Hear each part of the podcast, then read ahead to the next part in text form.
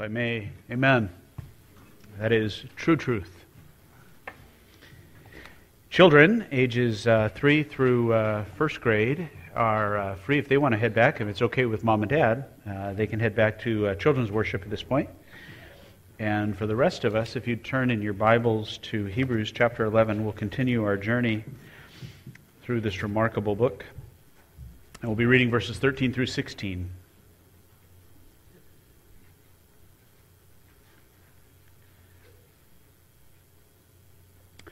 All these died in faith without receiving the promises, but having seen them and having welcomed them from a distance, and having confessed that they were strangers and exiles on the earth. For those who say such things make it clear that they are seeking a country of their own. And indeed, if they had been thinking of that country from which they went out, they would have had opportunity to return. But as it is, they desire a better country, that is, a heavenly one. Therefore, God is not ashamed to be called their God, for he has prepared a city for them. Let's pray. Our Father, thank you for giving us your word. Your word is true.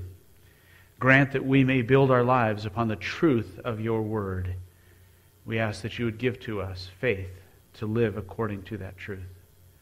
We pray for our children, that you will minister to them through children's worship that you'll teach them how to abandon themselves to you, and that you will begin that by teaching them to trust that you, Lord Jesus, have died for their sins. So move in their midst. And for us, Lord, we abandon ourselves to you and to your word, and we ask, O oh God, that you would do the miraculous thing of speaking to us through the folly of preaching, and that you would show that you are a great and an awesome God. We ask this in Jesus' name. Amen. 2017, the end of the year, was about a five week period. Um, we suffered uh, some, some losses uh, in, in our family. In uh, November, first of all, Dr. Morton Smith uh, passed away. Dr. Smith was uh, one of my professors at seminary. And when I say one of my professors, that really undersells it. Um, Dr. Smith is that professor that you all probably had that you could never call by their first name, right?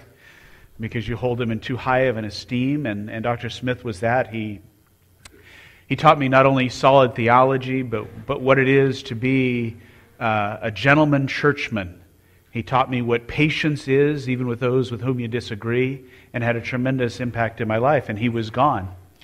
Then later in that month, uh, Robin's father, Carol, passed away um, who's the man who taught me how to believe. And I mean literally, how do you believe? And, and showed me what uh, the Christian life really looked like. And then later in December, R.C. Sproul passed away. And I, I didn't have a personal relationship with him, but any of you who've listened to enough of his tapes, you feel like you did, right? Um, and he really gave me a, a, solid foundation for my faith, for he's one of the first uh, Bible teachers that I would listen to uh, on the radio and to learn about Presbyterianism in particular, but the, the Christian faith in general. And these great losses were, were all within this, this short period of time. And I remember thinking at the time, I really want to go home. Not necessarily that everything's bad, but, but I'd really like to be where, where they are, um, recognizing what a, what a wonderful place that is and, and that desire to, to be with them. We've been looking at the book of Hebrews Here is a, a congregation for, uh, I, I, guess we did most of last year and then this year. Um, we will finish it up this year, um, even though, you know, you say it's only chapter 11. Are we really going to be able to make it? And, and yes, we'll be able to finish it up. And the book of Hebrews is a, is a book, I, I think it was probably a, originally a sermon that was written down and it was preached to a gathering of uh, Jewish believers. That is to say, there were individuals who grew up in, in, in Judaism, in the old administration of the covenant of grace, and they had come to faith in Jesus. And, and they, were, they were trying to figure out what do I do in this intertestament, not intertestamental, but intercovenantal time, this time of transition from the old administration to the new administration. And there was pressure on them societally, there was pressure on them religiously, there was pressure on them through their family to just to just say, yeah, I'm a Christian, but I'm just going to kind of stay over here in the old covenant and just keep doing that. And they're familiar with it, and, and unlike people in York, they, they didn't like change so much, so they probably wanted to, to stay in that place where, where they wouldn't have to change. And, and that's just a part of what, what, what they were dealing with. And the author is, is urging them no, no, no, no, no. You're in the new covenant. You need to come forward. You need to come into that covenant. You need to keep moving forward. And the call is continually you need to be the people of faith. You need to believe. And he's pressing them to believe. And in chapter 11, the entire chapter is just examples of faith. And he's, he's given several examples of faith. He, he wants to point out to them that what it was that these people had their faith in and, and to show them and to urge them to move forward in that faith, showing them the forefathers longing for home. That Abraham didn't live to be here, he lived for something more. I think it stands the same example for us that as we look at these examples and we have this, this urging for us to live for home. How about if we together decide, let's start walking toward home, which is heaven? And that's what I want us to consider how to go about doing that this morning. And, and the first way to be able to do that is you've, you've got to remember that you're in exile. Remember that you are in exile. Verse 13 All these died in faith without receiving the promises, but having seen them and having welcomed them from a distance and having confessed that they were strangers and exiles on the earth, for those who say such things make it clear that they're seeking a country of their own. Um, one of the things that we have prayed for uh, the, the families that we care for in uh, South Africa is for visa issues. It seems like all of them are having troubles. Uh, South Africa is having difficulty just issuing uh, visas, and then uh, uh COVID made it even harder, and they've got this huge backlog, and, and so many of the people are living there, and they've got expired visas, and, and so that puts them in a difficult spot, and, and some have been rejected, and, and they're appealing that, and that may go well, it may not. They could eventually be declared undesirable and have to leave. They may get the message, you've got 10 days to leave. We understand how that is for for missionaries and uh, recognizing the difficulty of the visas as, as, far as even a family from our own congregation that we love dearly. We remember that a few years ago they were seeking to enter into their, the country that they were serving, and they were told at the airport, You can't come in. And uh, what that then means, and their entire life is turned upside down. What, where are we now? To the missionary, the visa is a constant reminder to them that they're living in a land that is not their home it's always reminding them that, if you will, they're passing through. Now, they love that land and they work hard in that land, but they, it's a reminder that that isn't the ultimate for them. They're not a resident. And I think that is a reminder to us as well that we're, this isn't our permanent home. We're just passing through here. Notice that it says that they, they confessed that they were strangers and exiles. That these individuals would, would make this declaration, this, this statement of agreement, that they are strangers. And the word strangers is uh, the, the word that be at the root of, uh, if you, um, of xenophobia. Or maybe what probably will click with everybody is you remember that show, Xena, Warrior Princess? Right? That's the, the Greek word that's, that's there is, is Xena, and, it, and it's the stranger. And there's an element in which the stranger means just someone that I don't know, but there's also an element in which the stranger is always someone that poses a potential danger. That person may be, may be a stranger religiously, they may be a stranger culturally, they may be a stranger from another land, but in either any way they are they are outside and they are viewed by those who are inside as a potential danger. And then he uses the term of, of exile, which speaks of, of living alongside those who are home.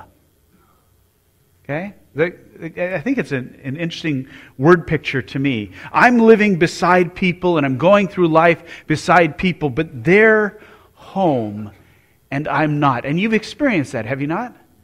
And you know what that feeling is. And that's what they're saying is this is what they're confessing. This is who they are. They are strangers who may be viewed as dangerous. They are exiles. That is, they are living beside the people who are actually home, but they themselves are not home.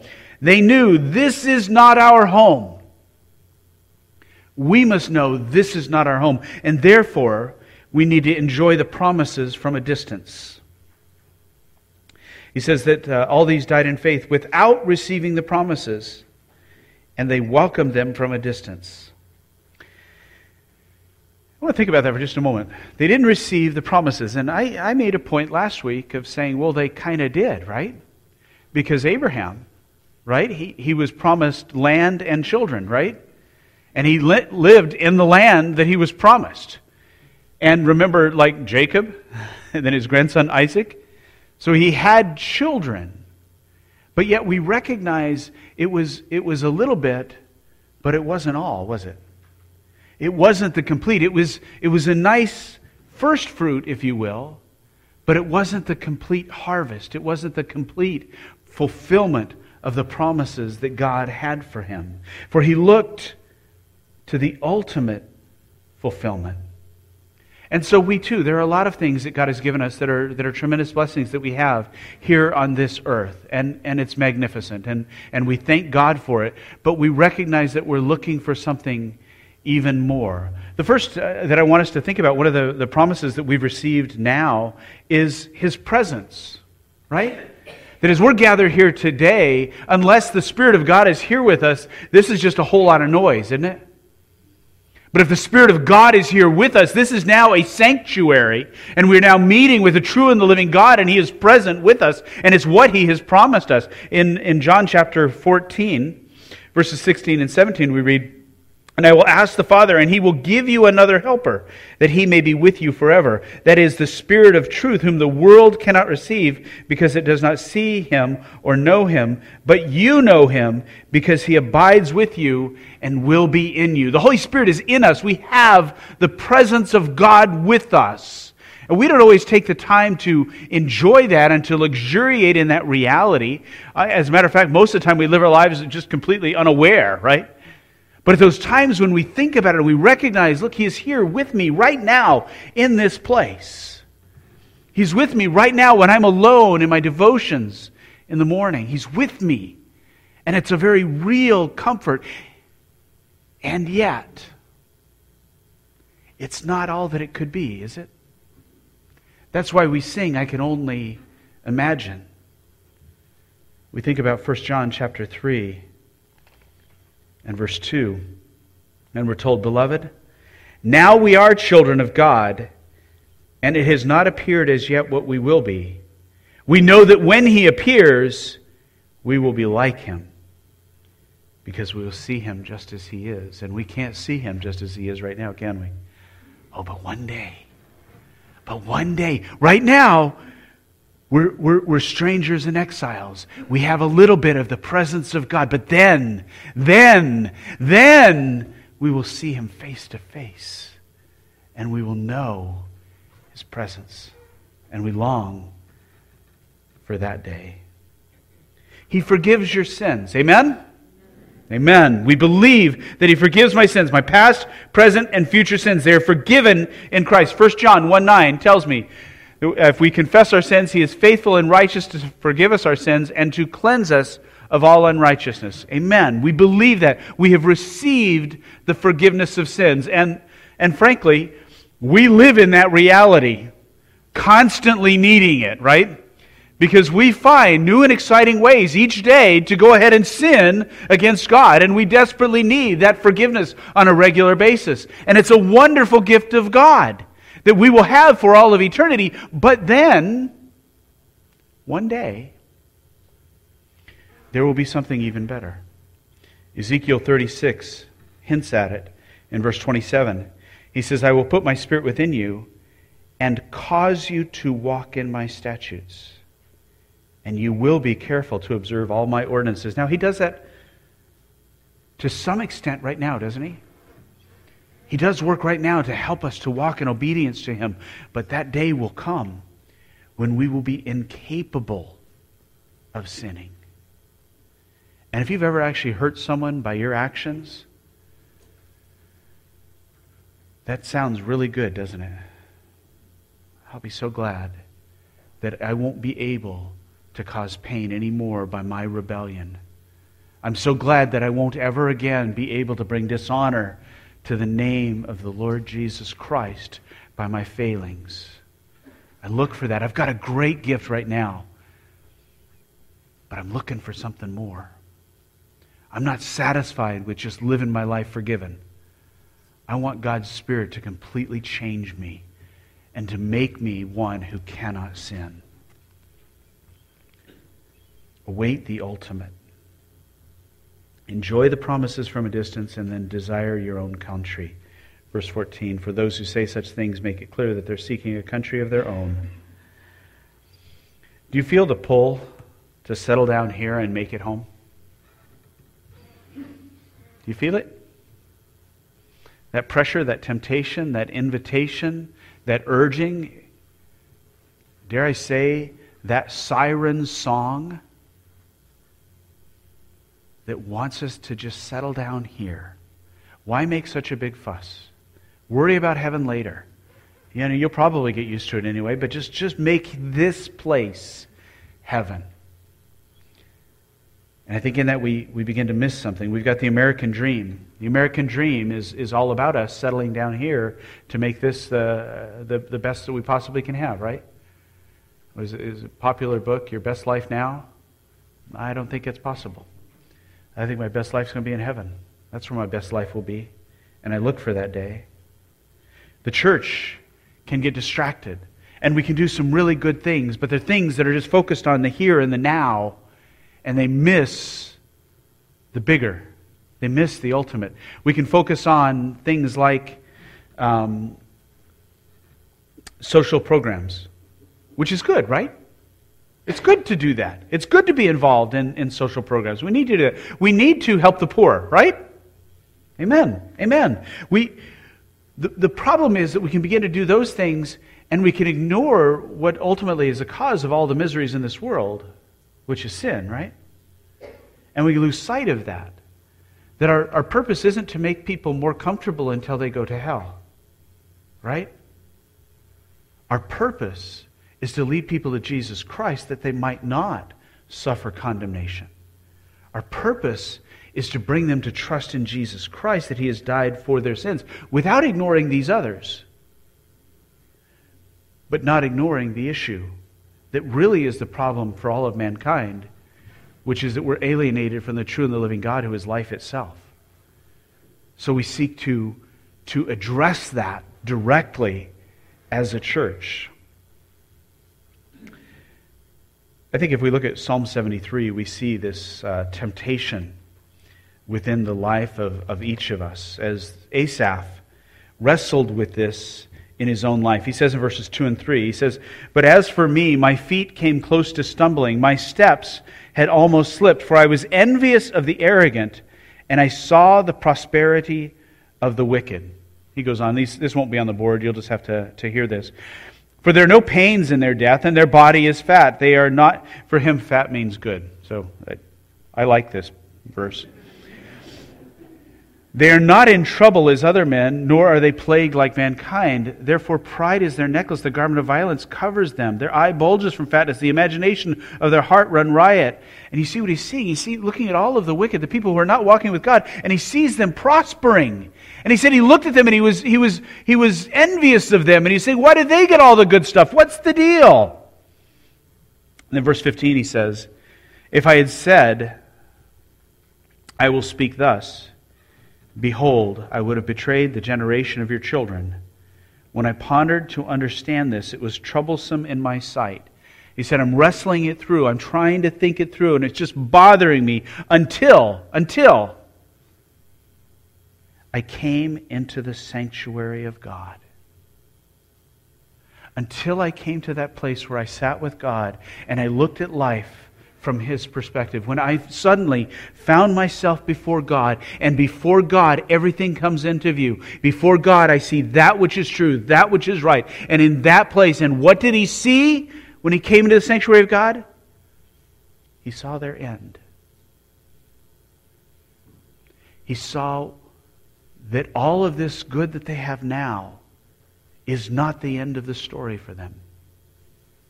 And now his heart begins to burn with a level of compassion. But the envy is gone. And he turns his attention back to God and he says, Whom have I in heaven but you? And besides you, I desire nothing on earth. he begins to realize that which matters. This is why, as a, as a church, we've established as our, our vision. Our vision is to see every man, woman, and child in the world trusting in Jesus Christ. That's what we're seeking to accomplish. That's where we're, we're, our goal is. That's what we're seeking to bring into place. Because our country is one of faith, of holiness, and of worshiping the true and the living God. And that's the country that we focus upon, to desire that country. Remember that you're in exile as we're walking toward home. And remember that heaven is your home. Verse 15. And indeed, actually, I think we'll look at that in just a second. We'll look at verse 15 in just a second. First, I, I want to read a little bit from uh, Mere Christianity. You ever notice I read a lot of C.S. Lewis? I'd encourage you to do the same. it's just, just uh, what I usually say is, in my opinion, he's the clearest Christian thinker ever. That he saw things so well. He, he asks this question. He says, If I find in myself a desire which no experience in this world can satisfy, the most probable explanation is that I was made for another world. If none of my earthly pleasures satisfy it, that does not prove that the universe is a fraud. Probably, earthly pleasures were never meant to satisfy it, but only to arouse it, to suggest the real thing. If that is so, I must take care, on the one hand, never to despise or be unthankful for these earthly blessings, and on the other, never to mistake them for the something else of which they are only a kind of copy or echo or mirage. I must keep alive in myself the desire for my true country, which I shall not find till after death. I must never let it get snowed under or turned aside. I must make it the main object of life to press on to that other country and help others to do the same. That longing for home that we have, that can prompt us to want to settle down here is actually a longing for something more. The reason we recoil from pain is because we know we were made for something better than pain. And it's all something that God has put in us that we might remember that heaven is our home Again, the author of Hebrews says, And indeed, if they had been thinking of that country from which they went out, they would have had opportunity to return. He's saying that in, in saying that they were strangers and aliens, does that mean, oh, well, because they just had left, Abraham had left Ur the Chaldees, so he was a stranger and alien when he was in Palestine? No, no, no, no, no. He's saying, no, if that was the case, he could have gone back to Ur. But instead, but as it is, they desired a better country, that is, a heavenly one. A better and a heavenly country. Therefore, God is not ashamed to be called their God, for he has prepared a city for them. I just want to think for a moment about what, what this verse, verse 16 in particular, tells us about that better country. To just meditate on that for just a little bit. First of all, he says that heaven is better. A better country. It's better. Better is used 15 times in the New Testament.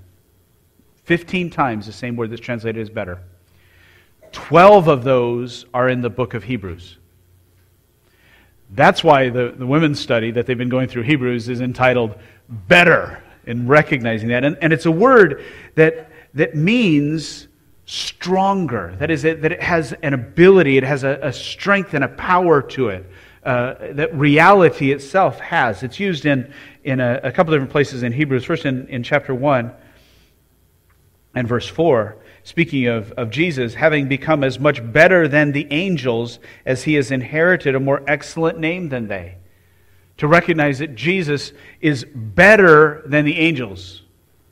Well, we think of stronger, and that makes sense. We think of able, and that makes more sense, right? It, it, it all connects. We understand why he chose that word in that place. And we see it again in chapter 8 and uh, verse 6, where he says,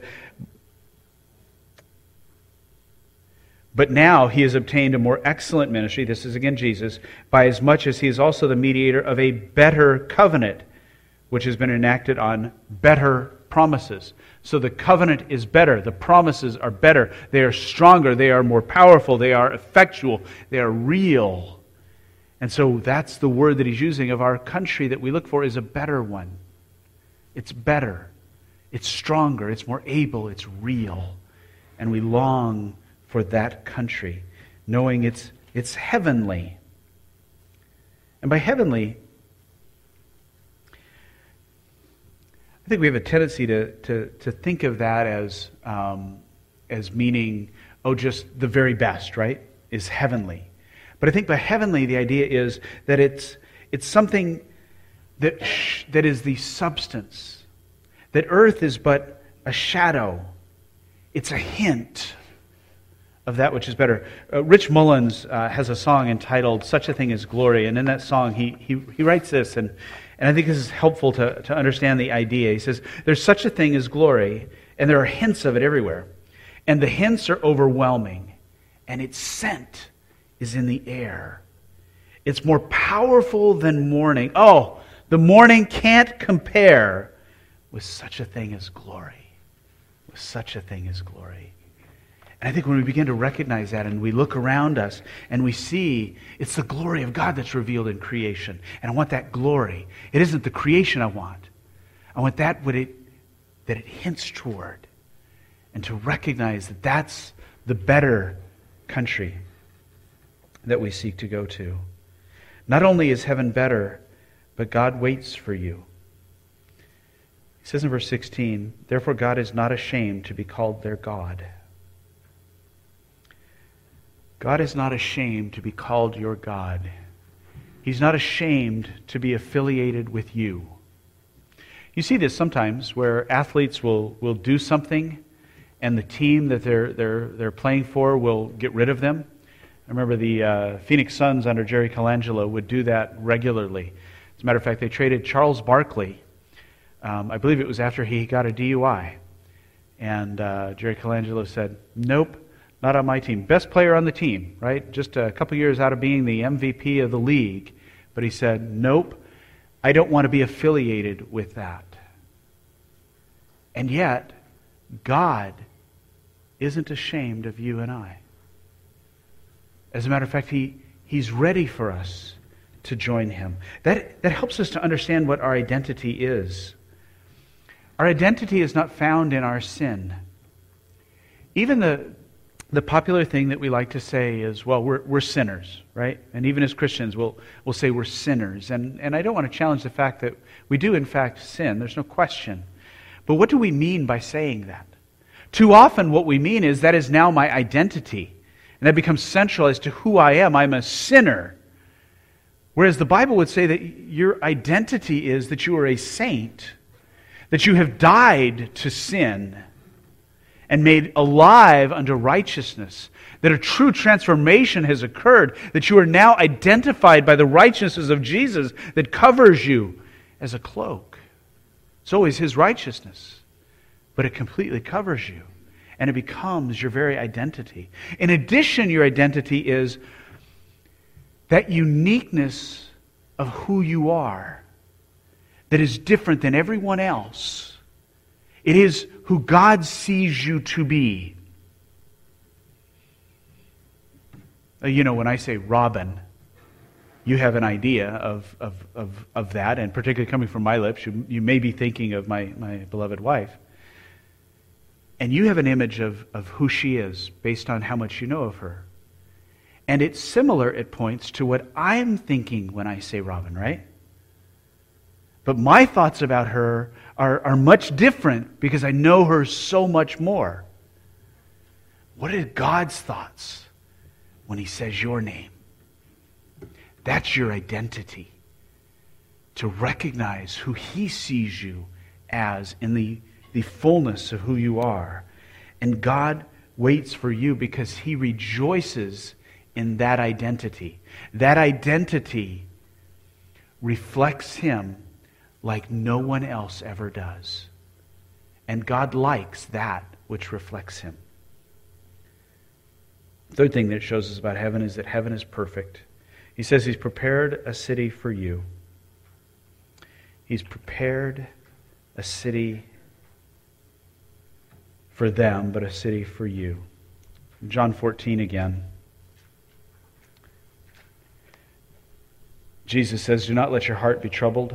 Believe in God, believe also in me. In my Father's house are many dwelling places. If it were not so, I would have told you. For I go to prepare a place for you. Jesus is preparing it for you.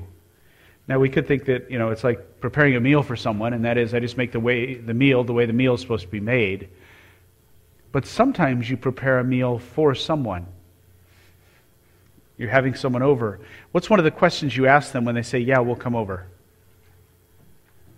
Do you have any food restrictions, right? Is we want to begin to know. I don't want to feed them something that's going to kill them or send them into, into some allergic shock. We don't want to do that, right? Or, or feed them something that they just hate, right? We don't want to do that. We want to give them something. So we prepare it for them, right? And we happen to know, oh, I know they like this, right? They're clearly asparagus fans. So we're going to have asparagus, right? And I'm going to pick out the, the perfect asparagus. And I'm going to have it just, if there can be such a thing as a perfect asparagus. But anyway, but I want to make it just right for them. Jesus is preparing a place for you. He knows what is perfect for you.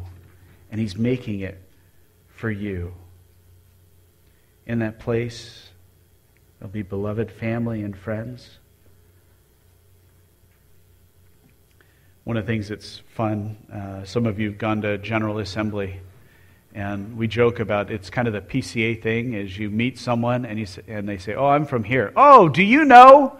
Right? And you want to find out who, who, who you all know, and you've got all these people that you just, you know, everybody's got these connections, and, and sometimes it's a mistake. It's like, Yeah, I know them. Yeah, I hate them too. You know, you just want to begin to, but anyway, but, but it's what we do. But imagine in heaven that we'll be around those people that we love. And we'll be able to be with Him, and that's a good thing. We'll be in the place of unimaginable joy. We have some joy here. There, the joy is through the roof. It'll completely permeate. We will be living in joy like we live in air here. And you'll fit in. We, we watch this program. I don't know if you've ever heard of it. I think it's a new program called Survivor, right?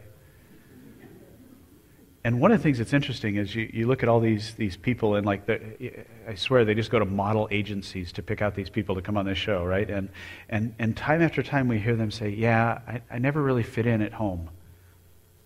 Really? And what I see from that is, I think most of us feel that way sometimes, don't we? I don't fit in. I don't fit in. Friends, you'll fit in like a piece in a puzzle there. There's a perfect spot just for you. You'll fit in perfectly, and you'll be fully accepted. All that's great, right? What really matters is Jesus will be there. And as we enter, He's going to immediately reach out and wipe away the tears from our eyes. Some will be tears for the, for the pain that we felt here. Some will be tears for the, for the pain we've inflicted, for the sins we've committed as we look at our Savior and we'll recognize how we have violated the great love that He's shown us and how we've, we've broken His laws. And He'll say, It's okay.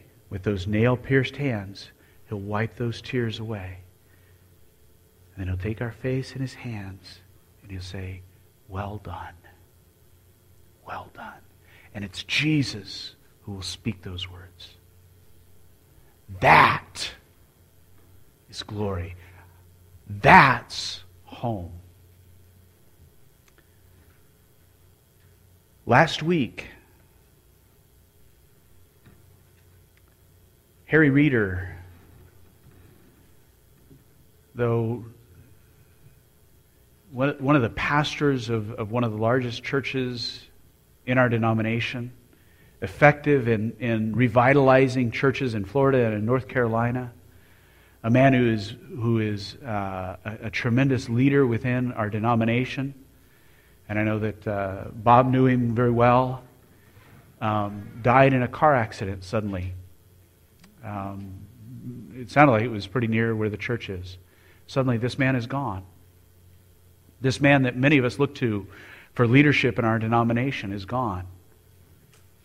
The very next day, Tim Keller.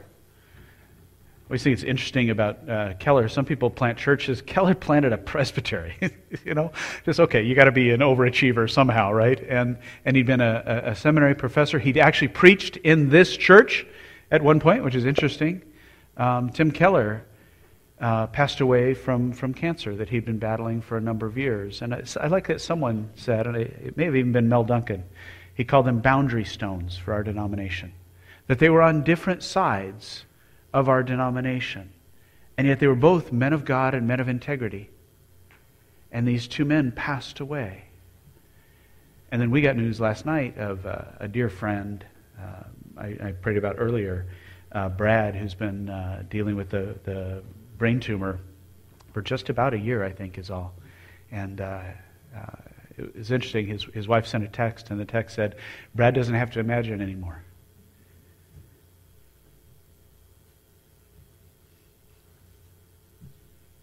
Yay. All three of these families are mourning. And as, as we face this in our life, it's like, I want to go home.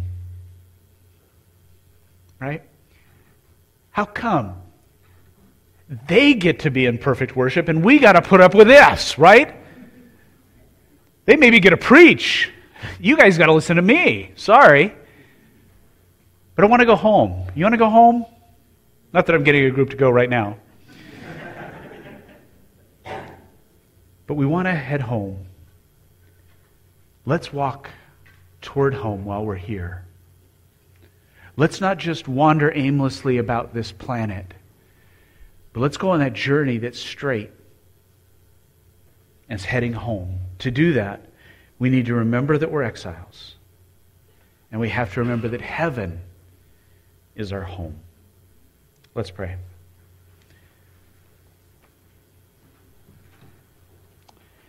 Our Father in heaven,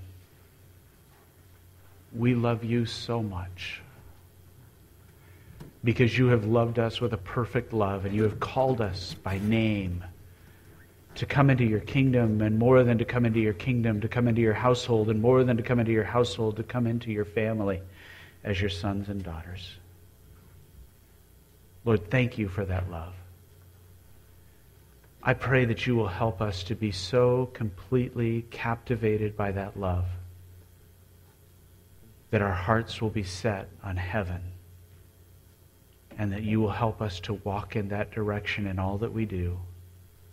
And that as we walk in that direction, you might allow us to recruit others to come along with us that the vastness of heaven will be filled with a myriad of people declaring that you are Lord. Will you do this for Jesus' sake? Amen.